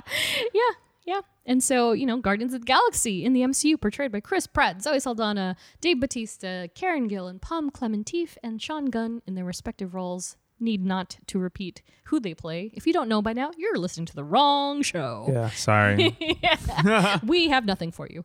Um, and then, uh, yeah, so, you know, how do you, how have you enjoyed the intermingling of Groot within the larger spectrum that is the Guardians? I mean, it's just the, like, just absolute perfect collection and melding yeah. of of characters. Yeah.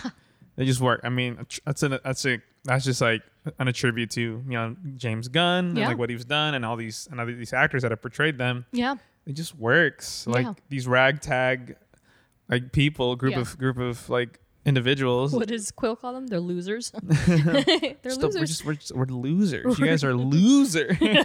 We lose. We have lost. Yeah. No, I agree. Right. Like it's, and they, they each have their time together, you know, like even with the original film, you know, in that first scene when they're all kind of gunning for the same thing, right? Yeah. They, they, they're going after, like, Rocket Raccoon and, and Groot are going after Star-Lord, and Star-Lord has the orb, so Gamora's going after him, and he's trying to, like, they're all just crashing together to the point where Gamora's attacking Groot, and then yeah. Groot is bagging Gamora. And Drax is, wants to kill Gamora right. because Gamora's father has killed yeah, his family. Exactly. And so it's all this intermingling and clashing of, of you know, their personal journeys. And, um, you know, of course, by what the third arc or whatever you want to call it into the, the near climax of the film. Yeah. They come together as this family, and that's when we hear the very first variation of, of we are Groot. We are Groot. The only time we've heard it. Yeah, and the only time ever, you know, since then that we've heard it, and uh, and how closely knit that they became with one another. and Because and, of Groot. Because of Groot. Because of Groot. Yeah. yeah. And see, that's crazy, right? Like, like who knew that this little tree would be such a catalyst when it came to something like that? Crazy. Um, and also just have the capability, capability to also like kind of soften yeah. these characters that are otherwise really rough around the edges. Like yeah. Gamora, especially, Drax, especially. Even Nebula, you know, like in the second film, you know, um, they've all, he's had his effect on all of them in some way. And um, yeah, he, he has this ability to speak and convey beyond words, um, which, you know, it's a notation of interpretations. And so it's, that's something that they, they balance really well in the books as well. Cause like in the books, like they, they mirror that perfectly where that when it's clear that someone has spent enough time with the tree, yeah, they understand what he's saying perfectly. Exactly. They understand, like Rocket, like he could be talking out of his his, his rear end half the time, but he clearly understands and he's like translating for the kid, you know? Yeah. And so he's like, oh, he doesn't like hats.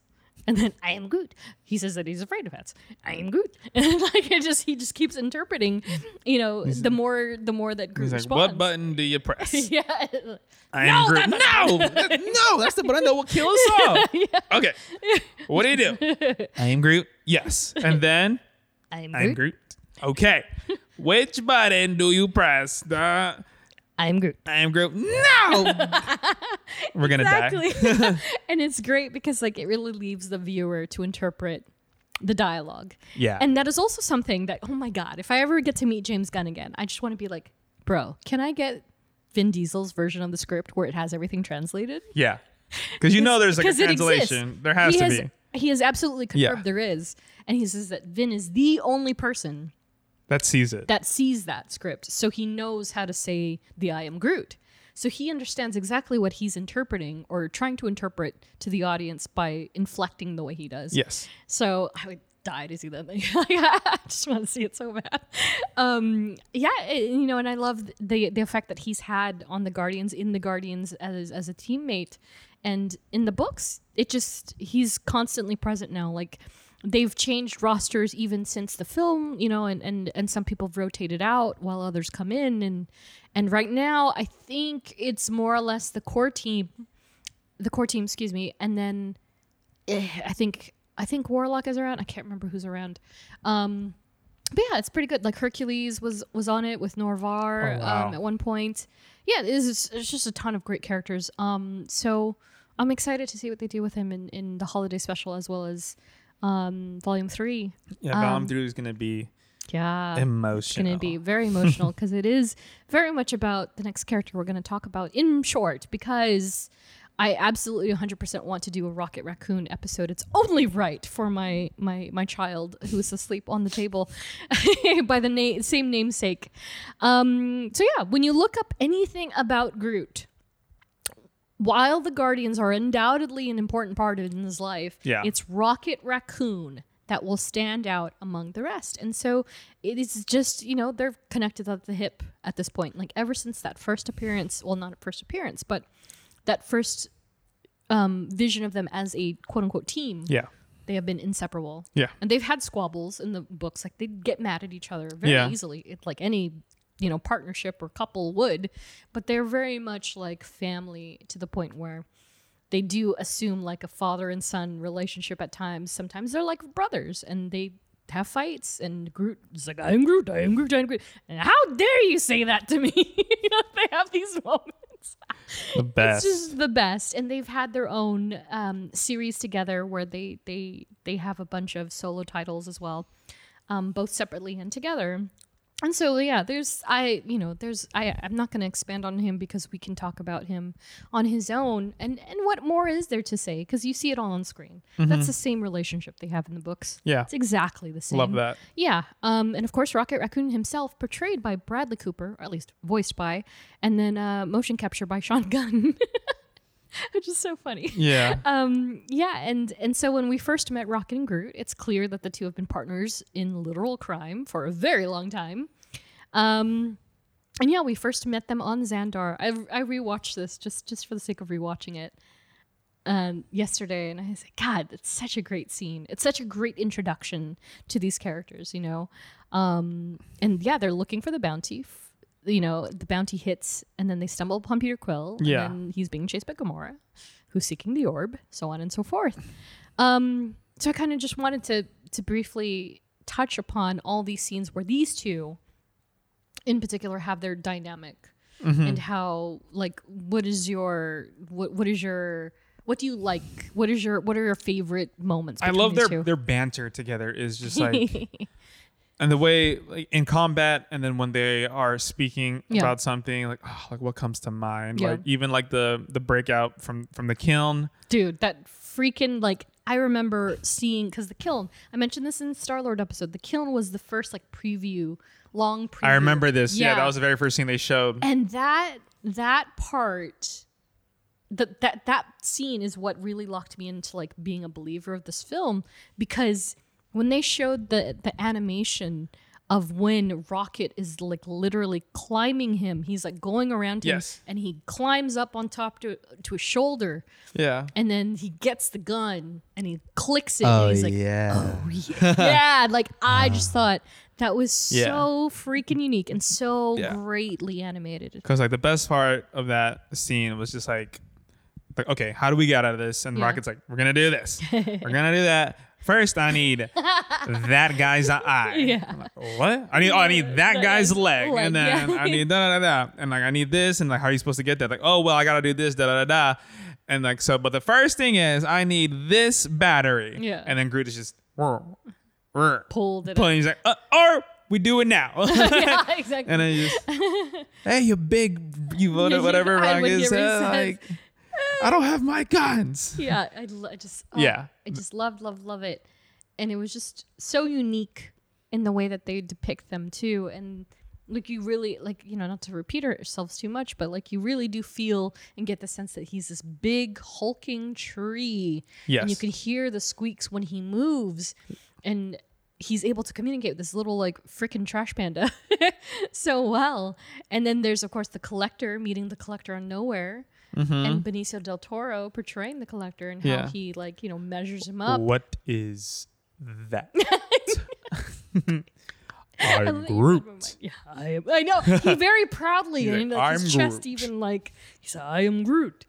Um yeah. Hilarious. And, yeah, and what does he say? Like upon your what does he say? Upon your demise on this on this planet or this universe. How much for the tree? yeah. Immediately tries to buy him. Which I was going to say this as we talked about adversaries, but that is a callback to the comics, which I'll expand on in a few minutes. Uh, but that's like, once again, this is the artistry that is James Gunn yeah. and being a comic book fan, is that there are all these moments that are right there and they're Easter egg. And you don't really know because yeah. you kind of think, oh, like that's, it seems so seamless and, and it flows so well that you just think, oh, it's really written in the script. And it's like, no, it's actually an Easter egg of some sort, which is very commendable. Um, and then, of course, escaping to nowhere and colliding um, onto Xandar. Um, so when they were escaping nowhere because Ronan came. Yes. And and that whole, like, he couldn't fit into the pod. Yes. And so he eventually got off their, I forgot how, Milano, I think. He got on the Milano, and then they were on Ronan's spaceship where he made the grand sacrifice of encasing the Guardians and no, made everybody cry. Groot, you're gonna die. No, Groot. no, Groot. You'll die. You'll die. And it's like that theme, that theme yeah. destroys me every time. Like that one, I just, oh. and you know what's, you know which one it is. Like when you hear this, if you're like me and you're listening to the soundtrack and it comes on, you're just like, oh, this is the song that Groot dies in. And it's like, oh, I'm feeling emotions. And mm. honestly, like up to that point, even when seeing the film, I hadn't really felt compelled to cry until that moment. That was a very... Like you yeah. feel it, right? And you're like, oh, this is wow. like, this is like something, the right? tree, like something's happening. The tree is yeah. making me feel. Yeah. yeah. Um, and then, you know, that brings us to Baby Groot. So Rocket and Baby Groot, very much father and son, which is is interesting because, you know, like throughout that film, even with playing the Cat Stevens song, Father and Son, sure, they show Peter and Groot, which sure, that makes sense. And like Gamora yeah. is like his mama. Um, but it really is Rocket and Groot. Like one hundred percent. Yeah, he takes care of that kid like it was it's well, I mean, his own. The confirmation was um in from Infinity War. I think I think James Gunn said it, right? Like yeah. like oh, yeah. when he got snapped. Yeah. They were like oh they, my God. they were like they were like James Gunn, like we need to know like what what did Groot say before he got snapped? Yeah. And then James Gunn was like, "Oh, to Rocket, he said, 'Dad.'" Yeah. And then everyone was like, "What Whoa! the fuck?" Why would you worst. say that? It's the worst. uh, I think I literally started crying. Like when I read that. Why would you like, confirm oh that, God? you monster? I swear to God, James Gunn, he knows exactly what to say to pull the heartstrings. Yeah, so if you didn't know that, lovely listeners, yeah, that that tragic little scene was like, "No, Groot, not again. No, Groot. I am Groot." Groot. He's like, he's literally saying, "Dad?" Which is like, what oh, the f- oh, hell, man? That's so messed up. Oh, like, baby. What? Oh, poor little baby. Oh, God. Yeah, so so absolutely love their dynamic there. And, you know, like, and of course, thank goodness when he's brought back to life, like, you know, they're co-oping all over again. And, you know, he takes care of his kid, even now, even even throughout the, the newer um, series. And what I love about I Am Groot, in the episode that Rocket Raccoon is actually in, is like he puts on his glasses like an old man. He's like, yeah. "Oh, what is this? What is this now? What is this?" And he's like, "Oh, it's us." Oh, oh. Yeah. It's like, oh, I guess that's okay. Love the dynamic. Um, and yeah, it's kind of wild to think that we've never seen Bradley Cooper and Vin Diesel in the same room together. Like they've never done interviews together, nothing. Never done they've any nothing. of the press tours ever. Nothing, yeah. Obviously for other reasons too, for some certain actors, but for, yeah. For some ex, exes to collide. But sure. Um, yeah, yeah. And, and that's another thing, you know, like the chemistry test, like they didn't even have to take it, but yet they passed with flying colors and they've never been yeah. in the same vicinity, which is not an easy thing to do. Yeah. So when it comes to notable adversaries, I did not, absolutely did not want to go into this too deeply because quite frankly, it's anybody who fights against the Guardians. Like Pretty Groot, much, Groot, yeah. Groot himself does not have an arch nemesis like many of our heroes does. Yeah. do.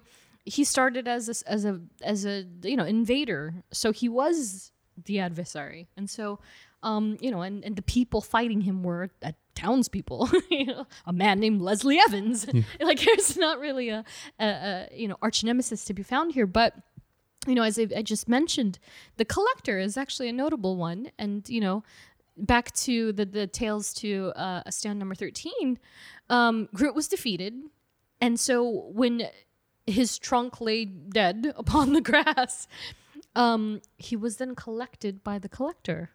It doesn't show uh-huh. it in the issue. It's it's a callback in a future issue, and so they they they go back to it in that in a more modern era, um, oh, maybe not modern. I use modern loosely, but in a, in an issue much later, it's revealed that Tanalir Tavan collected the corpse and then put it in his collection. Jesus. Yeah, and so Tanalir Tavan. Tanalir Tavan. Here we go again. So Tanalir Tavan, you know, the Collector, you know, under under his c- keeping, Groot was revived. Yeah. And then um and kept in, in one of the, the many chambers of his collection until until a villain named the Mole Man. Oh gosh. Freed all the prisoners from, from the Collector's clutches.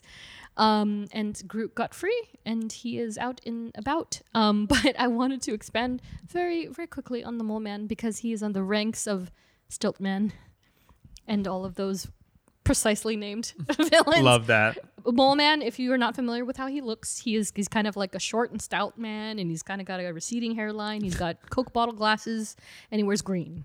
And he wow. looks like a mole. He looks like a mole. Let me just call it what it is. And so he was the Fantastic Four's first and recurring villain. He is a recurring villain for the Fantastic Four. One man, one mole man one, against one mole man. Four fantastic people. yeah. yeah, and I wrote down here in my notes, skilled in a bojutsu-like fighting ra- fighting style with radar senses. Oh. Because of his bad eyesight. Because he can't see. He's like a mole. Yeah, he's literally. He's literally a mole. It's honestly hilarious. Oh, he's so funny. He's so wicked looking. He's like this little like ah, oh, just uh, I would love to see somebody like Mole Man like in a She-Hulk series. You know what I mean? Like She-Hulk or like Deadpool, and he's just one and done.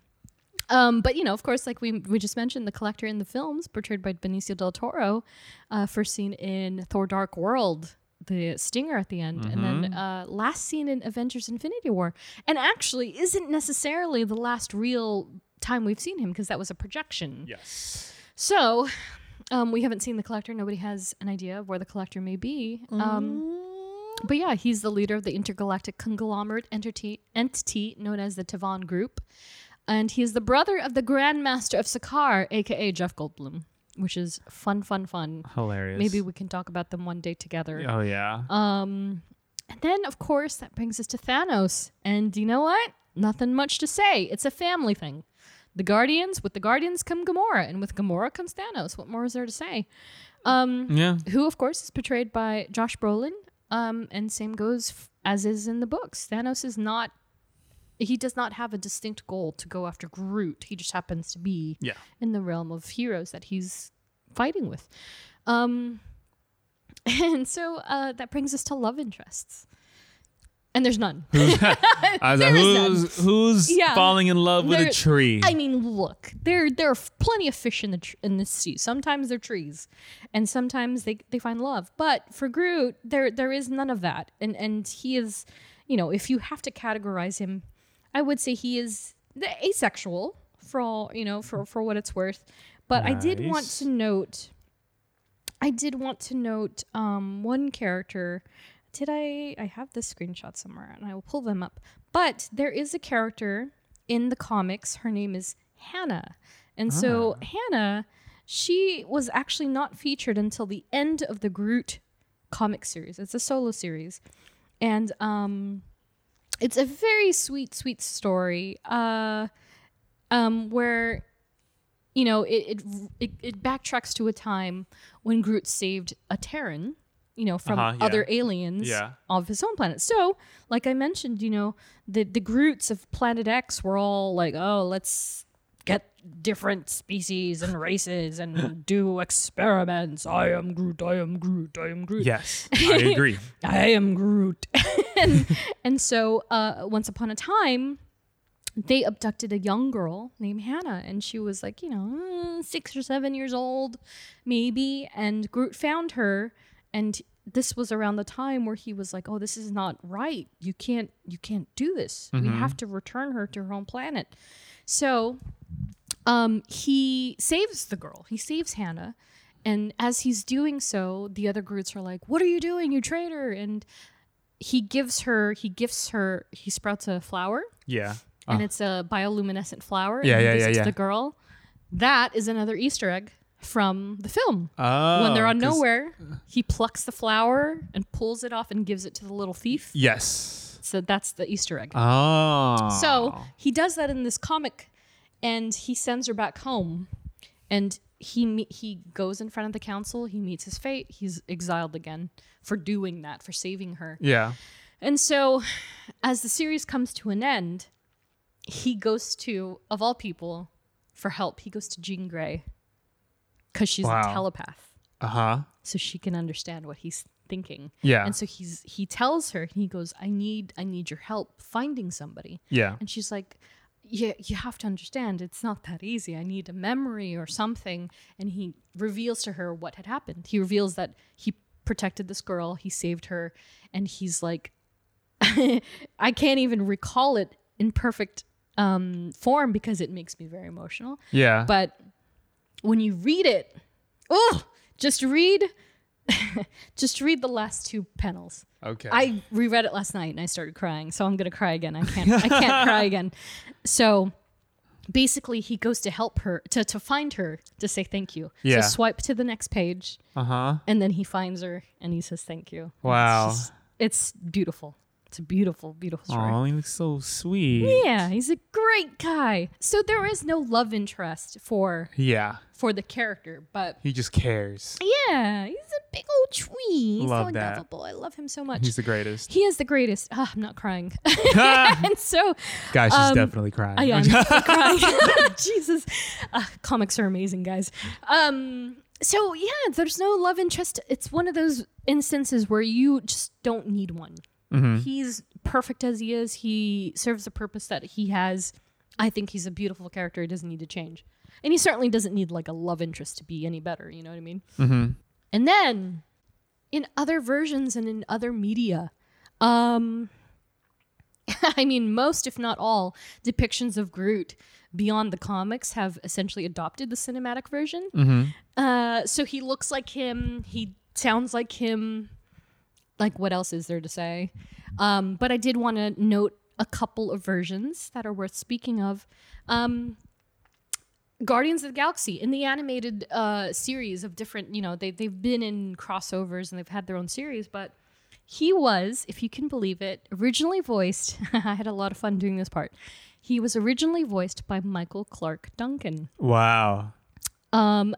But he unfortunately passed away, yeah. and he was replaced by an actor, a, vo- a voice actor named Kevin Michael Richardson, who who tends to do Groot's voice in most of the media that we see now, mm-hmm. as well as Troy Baker in Avengers: Earth's Mightiest Heroes. Uh. And so, if Troy Baker sounds at all familiar to you, Troy Baker was. is the man responsible for making Hulk hot in the Avengers P S five game, P S four, nice. P S five game. And he is one of my favorite, officially all-time favorite characters, Joel Miller from The Last of Us. Wow. That he was Groot. Yeah, he was Groot once upon a time. Um, and, wow, wow, and of wow. course, not to be overlooked, young Groot voiced by Connor Andrade uh, in the Spider-Man series. And, you know, again, across the board, very much the same depiction made famous by James Gunn in the films. So he's very consistent. He looks the same in the, you know, it's got some variations like we've seen in the Guardians game itself, too. Mm-hmm. Um, he has different uniforms. He's a little darker like that. What is that? What's that crazy one that he looks like he's like Halloween and he's like fiery looking? Oh, my gosh. I lo- the Apocalypse version. Yes. Yes. I love that set. I think that set of costumes is so good. Um, but yeah, he looks the same. He's still Groot. You can see him when, when you just get a glimpse of him. You're like, that's Groot. And then, of course, um, you know, the Disney Parks version. I have a picture with when, when he first started appearing at the parks. I was like, oh, my gosh, it's the it's like an eight. It's seven feet like tall. Like humongous. Group. Yeah, and I have a picture with him, and he it looks like a prom picture. Oh, yeah. it's, it's me and my son. That's... so cute. Oh, my gosh. And he like, and that one actually spoke to me, which I thought was crazy because they're not supposed to do that. Oh. But he did the, I am Groot. I am Groot. I was like, whoa! Um, and it's a person on stilts. Love uh, that. But in the actual parks itself, there are there are two, now two rides. Um, Guardians of the Galaxy, Mission Breakout, and Cosmic Rewind. And so in both of these rides, he unfortunately is not voiced by Vin Diesel. Mm-hmm. But a man named Fred Tatasciore, mm-hmm. who we have talked about very briefly. Yes. And he did, he did miscellaneous voices in I Am Groot. Yes, yes, yes, yes, this yes, yes. This is the yes. guy oh, I wow. shared the car with. the guy yeah. I shared the car with in, uh, what was it? It was... Where was I? What con was it? South in See, South Carolina? Raleigh. Raleigh, yeah. North Carolina. Yeah, and he's from here. Yeah. But we shared a car to and from the airport together. So that wow. was Fred Tatasciore. He's the one that says it. That's Groot in the rides. Um, and that's why I called him an icon. Like this girl, the girl next to me was like, oh, what do you do? The cosplayer. Oh, what do you do? And I was like, he is a legend. And she was like, just a legend. He was like, oh, you're being nice. I was like, no, you're really a legend. Oh my gosh. And he is Groot. Um, and so, yeah, we've additionally seen Groot in Disney parks, not only in the rides, but also in the meet and greet character in his large form. Mm-hmm. And I believe in Florida, they had this like Guardians, like, like space, and they had a show and you could meet the baby Groot. But I don't know if they have that anymore because they have that new ride now. Um, but yeah, so Fred Tatasciore. He's he's and that's additionally a reason why he's in I Am Groot, because he's uh, yeah. it's a tribute thing. It's an Easter egg thing. So all that said, where what is the future of the character in the M C U as far as uh, where do you think he's going to land after Thor Love and Thunder and the, the trailer for Volume three? Like, I think I think Volume three is the end. Yeah? yeah. You think he's going to die? I don't know if he's going to die. I just Uh-oh. think it's the end. Like, the story's like going the story's going to end. you I don't mean, think James, Gunn, James Gunn has said that too. Yeah. Um, doesn't necessarily mean any yeah. all of them are going to die. Yeah. It just means that that group is done. Yeah. You don't think he's going to join another group? No. Really? I don't think James Gunn would see the point in it. I think he understands. Like, he understands. Mm. Like, if he's going to get the story right yeah. and end it on a note that he wants to, mm. if there's no purpose for Groot's story to yeah. continue beyond, like, yeah. the Guardians, mm-hmm. just there's, leave it yeah. alone. Yeah. Interesting. Let yeah. things end. Yeah. I, I, I think so, too. I think that, I don't think that's the last time we'll see him. But I do think that's the last time he'll be at the forefront. So if we ever yes. see Groot again, it'll be in the distant future, and it's just going to be a cameo. It's just going to be maybe him. A, just maybe just even a name mention. That's yeah. it. You know. Honestly, I think yeah. it's it's that simple. I don't know that they're yeah. gonna, and that's unfortunate, but it is that there are other characters that deserve the same recognition that yeah. this little tree has gotten over the Just years. Let things come to an end. Yeah, it's true. And enjoy the run that they had. Mm-hmm. Absolutely. Yeah. Yeah. And so, of course, you know, in addition to that, revealed at, at the animation panel at San Diego Comic-Con, there's still five more episodes of I Am Groot coming. Yes. So uh, I believe they are all baby Groot. It just dawned on me that maybe they'll do some with adolescent Groot too at some point. Yeah, maybe. Just fill in the blanks. I don't know. Yeah. But uh, so that should be coming. That should be, and that's supposed to be part of season one. So I don't know when they're going to announce that, but maybe that leads into uh, the holiday special. We'll yeah. see. Um, and then, of course, almost was. Any any guesses? No. yeah, because there are none. No. Absolutely none. Absolutely I think, nothing. I think they knew exactly who they wanted. They got who they wanted. They had nothing more to do with it. Um I, I I challenge you to imagine a world where Groot was practical, where he was a, a, an actual puppet, something that they made work on set, not Rocket, just just Groot. I think it's po- it would be possible. Yeah. I mean, I just watched recently the um, the I L M documentary oh, yeah? on on Disney Plus. Oh. Um, and it's just like, yeah, they're the reason like. why a physical Groot yeah. puppeteer could be possible. Mm. Um, I feel like, especially or even now. why, I mean, why Doc Ock in two thousand four, four, four, two, four, four, four, four, four, four, four. two thousand four yeah, yeah. like, was possible. Yeah, um, yeah. I think it would be possible. Um, I mean, and also James Gunn is the, like, the person to do something like that, whether it be completely C G yeah. or physical and a mix of digital or it's completely physical, especially with something like Slither. yeah so like he I think he would have done it if if if if he needed to, but I feel mm-hmm. like he knew, like, it was like, okay, I don't really need to, mm-hmm. but I think it would be so possible and so like awesome. That would have been cool. I'd I like mean, to see that. Yeah, I'd like to see a formal aside this one that I have the prom picture with. Yeah, I would like to see like a Groot, like a fully functioning big Groot. Somehow. I don't know where or when or how, but I would love to see that. They should create see. like a tree at Avengers Campus. Like, because, you know, like, yeah, there's like that that spot where it's like reserved for whatever. Who is mm-hmm. it? For Stark? And, oh, like, for Peggy. Yeah, yeah. Mm-hmm. And then like just have like a tree, just but it just has Groot's face on I know. It. Well, you've seen that. You've seen that giant statue in Argentina, right? Like yes, some, yes, like yes, artists, yes, yeah. yes, yes, yes. Like did that, and then there's that other. Was it was it Hong Kong or China? They Something, made a baby yeah. Groot. That's it's pretty big, yeah. but it's also like almost sentient. Yeah, it's a sentient robot. I was like, what the? Yeah, it's kind of creepy, but it's very de- well detailed. I would love to see something like that. More Groots, more Groots everywhere. Punch a tree. Yes. And so, um. last but lo- not least, um, some suggested reading. Um, there was a, this was kind of tough for me to pick because honestly, anything with him in it is really good, and it's not only because of Groot, but it's because of the surrounding characters. But of course, for Groot himself, twenty fifteen's Groot by J- Jeff Loveness and Brian Kessinger. Um, this is the one that I was just crying over. It's a six-issue arc. Well, it's, Jeff Loveness—that's the guy that just got hired to yep to write uh Kang. The yep. Kang Dynasty. Yep. It's the guy and, from Rick and Morty, right? And he also does Rick and Morty. Yeah, that's him. Salute. Yeah. Very good, very good series.